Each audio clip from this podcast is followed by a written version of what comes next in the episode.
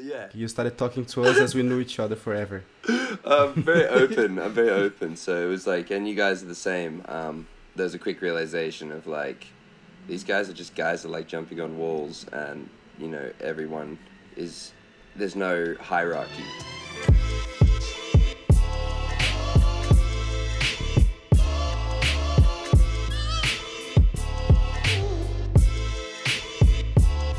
Hello, Dom. Hello, Caio. Hello. Hello. Welcome to Swapping Shoes. This week, super dope, nice guest all the way from Australia. What time is it there now, Dom? 9:06 p.m. Okay, not not not that Mhm. late. Here is midday, Mhm. 12. But thank you very much for joining. Of course, of course. Happy to be here, man. Happy to chat with your pretty faces. cool. Also, we have Caio today. I'm happy to be here. Okay, cool. So Dom, so here the first part of the, the the swapping shoes is I'm gonna tell you two words and you just pick one of Mhm. them. You know, uh, it's like this quick uh, answer questions and answers. Yeah, gotcha. We start right now. Ready? I'm ready. Webster or side flip? Webster. TV series or movies? TV series. Beer or wine? Wine. David Belle or Jackie Chan? David Belle. Plyo or Strides? Stride. Europe or Australia? Europe. Sorry. Snapchat or TikTok? Oh, do I have to? Uh, I guess I guess Snapchat because I can't stand TikTok. Just on pure repulsion of one of them more than the choice of picking one. Yeah. I I made sure to pick the two most obnoxious ones. So Yeah. you had to really. I feel like it's the two Well, like eighteen year old ones, like the kids. They're all on those ones. Yeah. Did you ever have a TikTok account? Um, I do, but my my partner runs it because she's amazing, and she's like, "I'll run it for you. You know, I'll just I'll do it," because I don't want to go on there and do Oh. all the editing stuff. So, so I think it's like two hundred k or something, but I have uh, I, I don't go on it. Okay, so how was uh, your uh, pseudo winter in Australia? How how's your body? How's motivation? How's work? Um, I would say the winter in Australia was kind of like autumn in England. So there was like a few rainy days. It was actually quite a dry winter here. Um, I did feel like a little bit of um, like kind of stiffness and rigidity in the mornings and in the cold first going out. I had to do a lot more warming up, um, Mhm. uh, which is kind of obvious. But for me, I haven't I haven't sat through a full winter in five years. I've um, I've actually been fortunate enough to travel away from winter for five this years. is my life goal. So this is the first time I was like, oh shit, you know what? Um, the the whole season, I th- I was, you know, I was kind of expecting more, and then it was okay. Hmm. It, like uh, you know, winter in Australia is the, the least wintry winter ever. Yeah, it looked like there was only summer in the Mhm. past months from your posts and your Instagram stories. I mean, So just, just wear, summer, wear, falling lo- in the water. wear long sleeves, Oh, good, you're safe, yeah. Oh, perfect. like I know that you used to work as a garbage man back in the days, and then you hustled your way up. So maybe right now you're the most popular parkour influencer in the road. Oh. And I wonder, come on, you are man, it's nice. One of them at least. Gracias. Um, I wonder, was there a point you decided to like, I'm gonna go for it. I'm gonna just leave only parkour. I'm gonna work hard, only do social media as hard as possible, or things just started to happen naturally and you kind of uh, picked up. Uh, I would say three phases. From day one, I was like, I would love to get paid to do this uh, professionally. So I seeked out basic sponsorships or endorsements, but they didn't really pop off. So then, nine years, uh, fast forward to, yeah, nine years later. Oh, no, sorry, six years later.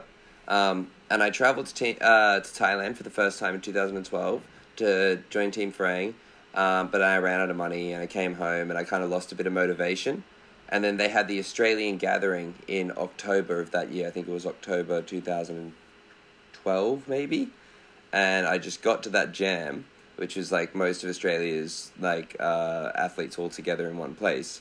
And I was like, what have I been doing for the last three months? Like, I don't know why I wasn't doing parkour every day. Like I called my friend and I was like, "Bring me some baggy tracksuit pants," and he brought them to the gym. And then from then on, it was, that was like stage two, where it was like, "I'm gonna do this every day for the rest of my life. This is what I want to be doing." And then stage Nice. three was um, uh, when I traveled. So n- uh, nine years into training, I traveled to the first For the Love of Movement. Um, that was when I first really thought, okay, I've been given an opportunity here. I'm going to take that as, as like I'm going to try and push that as much as possible. So I came over. I met you. I met Fosky and Jesse. Yeah. We became good friends quite quickly, and uh, from there, everything kind of just snowballed. Um, and I just, as Anan used to say, I just tried to ride the wave um, of things that were going my way as much as possible and take every opportunity that came up. I remember meeting you. It was really funny. you you had so much energy. Jesus Christ. I was excited, man. I had like nine years of pent up wanting to travel um, Mhm. and meet everybody and just be a part of that global community. And so when I got to that event, meeting you and like, you know, these uh, other people who I had also heroized on, like, you know, thought were my online heroes. And then just to be in that space with Oh. you was like unreal for me. Unreal. Yeah, it was cool. It was cool because you also you also just came completely as a like a we knew each other forever. yeah. You started talking to us as we knew each other forever. I'm very open. I'm very open. So it was like, and you guys are the same. Um, there's a quick realization of like, these guys are just guys that like jumping on walls, and you know, everyone is. There's no hierarchy. That's what I really like about parkour. It's is you can come out training, and like maybe now, uh, other people can simulate or imagine their own hierarchy. But when I go out training, I really don't feel like anybody's holier than thou or there's a status. Yeah, there is not. It's just we're There just is not. people that enjoy the same thing, and that's what's beautiful about it. Uh, you mentioned in Farang, uh, I don't know if it was a, like a blog or something, that you used to find shoes in the trash. How often did that happen? Oh, so um, that was like a weekly to bi-weekly occurrence. Wow. So every two weeks they would do household cleanup in this neighborhood, and that meant that like people were just throwing out like good old items, and a lot of the time people would just throw out like a bunch of old shoes. But they because it's a wealthy neighborhood, they hadn't run through them, they hadn't worn them. They just bought a bunch of new shoes after like four uses of this one. So we just got. I, I used to find like Nike free runs specifically uh, in my size, maybe once a month. Wow. Yeah, so I, I was stocked on shoes Do you have an idea of a, of a number of how many you ended up getting? over the. So four years, maybe like thirty pairs of shoes. Oh, wow. Wow. nice. Yeah, maybe 20, 20 of them really good for training. Ten of them just shit kicker shoes that like maybe too thick at the sole or a different make or something, but still worn. Yeah. Like Mark's, my best friend, still has shoes from the garbage to this day. What? Like, like I, I, I pulled out a pair of really nice, like orange Nike Air things, and yeah, they're still at his house. nice. I could totally use uh, finding some shoes because I cannot buy more Aron. They are out of production. Uh, and I'm in this dilemma on They- what, they- what what am I gonna move on next? They just did the same thing to this shoe, bro. They just discontinued the original make of the Vans Ultra range, and they've started like this new model. And so this one here is completely soft on the top. There's only material really, like a little bit of leather in the back, but it's not um, that invasive. And then one second. Now I have this upgraded model that has see this blue part Uh-huh. here. It's much more rigid and sturdier, and it just makes the shoe way less free Ah. and more like. dum, dum, dum, dum, And also a bit heavier, I guess. Yeah, it's minor. It's minor, but it's enough that I'm like, ah, you bastard. I don't Um, understand why why yeah. why do they have to? I mean, I think I kind of understand, but they could at least just listen, you know, like. Look at this. There's a lot of parkour people right now. Is there any market research seeing that you have really big names on the parkour community wearing your shoes? Uh, maybe we should stick to this model because they like it. Maybe we're gonna we're gonna. It's not like we're a big market, but we still are a market. yeah, I think we're just too small of a fish for them to to be casting a net out for. Unfortunately, we're still not like as much as the sport has grown in notoriety. Because it is less officialized than other sports, they haven't kind of caught on to the uh, the wave yet. But I actually think we're not far off from seeing major brands kind of step in Yeah. and start to work more with athletes and stuff like that. But you know, it's we just go as the athletes. You also have to keep working towards that goal because if you can't just be one sided, like I'm just gonna do shit and then hope that someone sees me. Oh yeah, because you mentioned you're you're not really a fan of the restrictions and limitations, like the guidelines from other organized sport sports. hmm And uh, my question was, do you feel like it was pleasant to work with Red Bull in that sense, or were there too many restrictions? hmm Absolutely, it was like completely different as a company. Like the opportunity that they provide, and also like when I say opportunity, it's it's as simple as like being able to do jumps that I would never be allowed to do if that brand wasn't behind me. Like I got to jump out of a helicopter onto a roof with no safety equipment whatsoever. Just they just flew me up in that helicopter at eight o'clock in the morning. They're like, "Yeah, how high? Tell me how high." Open the door. Okay, good. Boom, onto a metal roof. Not like that. I could have slid off on. Yeah, you know, like you can't do that with anybody else. And there's like zero limitations on opportunity if you present it in a way that is tangible for the brand. That's like that's the only kind of quote you have to feel is what is this also good for Red Bull? And really, aren't you trying to work towards that anyway? So, I mean, does it? uh, They definitely don't. they feel kind like of encourage limited- you to do. Yeah, the more I feel like the more you also push as a as a branded athlete, the more that the company, uh, well, in my case, has shown re- like return of- of love and support. Uh, and Yeah. I have a, a I had a thought about this like three days ago or something. Imagine you wake up in a road tomorrow that there is no social media. What would you do next week? What what would be your plans for the next week? The first move, it would just be go back to garbage and then train in the afternoons. For now, Come on, I'll just go back to being a garbage. you man. don't like to coach? No, I want to uh, like, you know, I do like uh, doing workshops, and I guess with or like realistically, there'd probably be more avenues. That's just kind of like if you couldn't be a professional athlete, what would you do? I guess is the first. I just work and train. Honestly, like I have no problem working for for a living. Like I think you know I did it for like a pretty long time, and I quite liked the job. Yeah, it's I like I like hard yakka. You know what I mean? I appreciate like a job well done, like the feeling you get after a hard day of work. Um, but probably more realistically, with this Saturday on my management, and there's a lot more things that we would find that aren't just influencer based uh, to work on, like workshops and those sort of things. Um, yeah, I mean, I, I, I, just don't really think that way, so I never really know. Yeah, it was not gonna happen, you know. I'm just thinking. I was just thinking, what? Would, Yeah, could I, yeah, Could yeah. I live without social media right now? Could I make a living? How would be my training? For me, for me, the game is can I train every day, or can I train pretty much every day, Mhm. right? So if social media didn't exist, it wouldn't affect my output of parkour. That's for damn sure. I'd still be like probably Mm-hmm. Yeah, doing everything that I'm doing. Um, just you know, it would be harder to make a living from it probably. yeah, That's what I, I, I foresee because that's been my tool to uh, offer myself like professional yeah. uh, opportunity. nice. Thank you, social Tony, for the answer. Uh, Caio, you have more questions? Yeah, yeah. Um, from your background in figure skating and ballet, how did you get into it? Uh, I mean, it was for figure skating. It was really before I had a choice. Like, not not that I didn't want to do it, but I was three years old and my sister was five years old, and she wanted to ice skate, and I already rollerbladed, so I just went to the ice rink. And at three, just kind of like, yeah, this is good, man. I'm gonna do this, and then I just kept doing it forever. Um, it just you know got more and more serious, and then by the time I was nine, I was doing like Australian championships and stuff. So then it was like full steam ahead. But uh, uh, for ballet, I kind of I dabbled in ballet um, through uh, like ice skating and like the general off ice training that we would do. Um, and then when I went to a performing arts high school, it's not so much that I only did ballet, but ballet was one of the subjects that I strived in out of all of the dancing subjects. So I sucked at tap dancing, was okay at jazz, good at contemporary, good at ballet.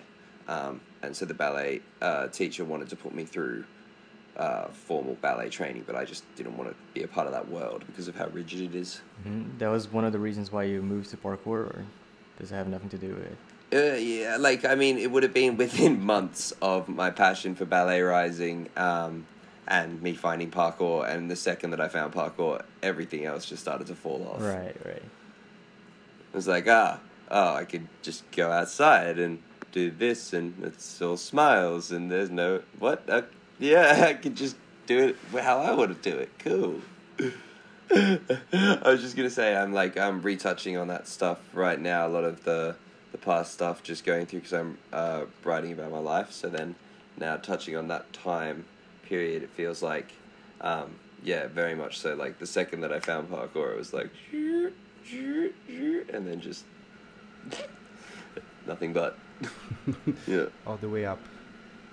But do you think you brought any um, of your performing arts uh, training or the dancing training to parkour? Was there any benefit from it From dancing, in, in um, parkour training? I wouldn't say the necessary benefits came directly to uh, applied training as much as they came to competition and social media. So having that edge of already having having formal camera training and acting experience. Um, so when I was on camera, I knew slightly more about how to present myself than just the person who hadn't had that education. Um, and definitely like, uh, yeah, the performance aspect on stage. Um, the the confidence when you're in front of like hundreds of Yeah. people to do the right thing. That kind of you just you get that with experience, and I was fortunate enough to have that experience growing up. Nice. Do you do you enjoy competitions? Um, I, I like I enjoy doing the run, but the rest of the competition, I'm like, yeah, I don't care. Like, like I'm not like I don't care about placing. I don't care about like, uh, you know what what result is or, or winning money or like that's why I don't really do the competition circuits. But if I'm at an event and they're like, hey, it's gonna be a comp, I'm gonna try because I just love like that. Put your run together and then just do the run, and you get one shot, and like it's, I don't know, it's a cool feeling. Do you feel nervous? Do you feel the pressure before your run? Mm, I'd say only a very few parkour competitions have I felt the nerves, like the early ones, and then like art of motions where like it's just like the literal like capacity of the event is intimidating more than just like you doing your run. It's hard to kind of I'd say on those ones on art of motion, it's hard to put out of your head that you're in a competition um, because of like how big the platform is and how crazy of an opportunity it is. It kind of it draws Yes, you in. It feels also really big when you're there. Yeah, it's- also it's just like all the life. cameras and so many things going on. Mhm. It's live. Yeah. But for yeah, for the most part, for like ninety percent of competitions I've done, I'm more just excited, um, and yeah, like uh, eager would be the word I would say. Once like the the ball starts rolling, and start announcing people, I'm just like, get me out there so I can jump. Cool. All right, Dom. I think that's that's it. We've been talking for longer than we expected. Easy. Um, do you want to leave any, a message for the people in the Arch Club? Um, I like that it's called Arch Club because uh, I'm a heavy representative. Uh, I've been an applied member for years, bro. You're one of the few people that are using the hashtag before. yeah, yeah. Was that? That's good. I'm glad. Yeah. A pioneer, because just that from pure bad technique. Yeah, being the Arch Club is a benefit for only only some understand it. Being the Arch Club and still going to train some parkour. Only the strong ones know the feeling.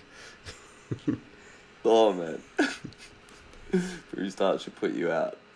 I don't really have any other messages. I guess just like go train, have fun. Just say, European people, pull it through. You can make it through the winter with Corona. You can do it. got it, Look, I made it through winter. You can make it through winter. you you will outlast Corona. I believe in you. Hey, bro, much love. Thank you very much for giving your time and Of for course, the nice man. words. Of course. Good to chat with you too. You too. Uh, big yeah, big hug good to, to see you Saturday. in likeness. I will see you around. Sending a big hug to Saturday. I'll see you around, man. Ciao, Take ciao, it easy. ciao, Caio. Ciao. Bye, Kai. Bye. Hope you enjoyed the talk with Dom. thank you once again for joining us on the Swapping Shoes. Don't forget to use the hashtag WeArchClub telling who you want to see next week or in the near future. And we keep in touch. Stay strong, train hard, and be careful life. See ya!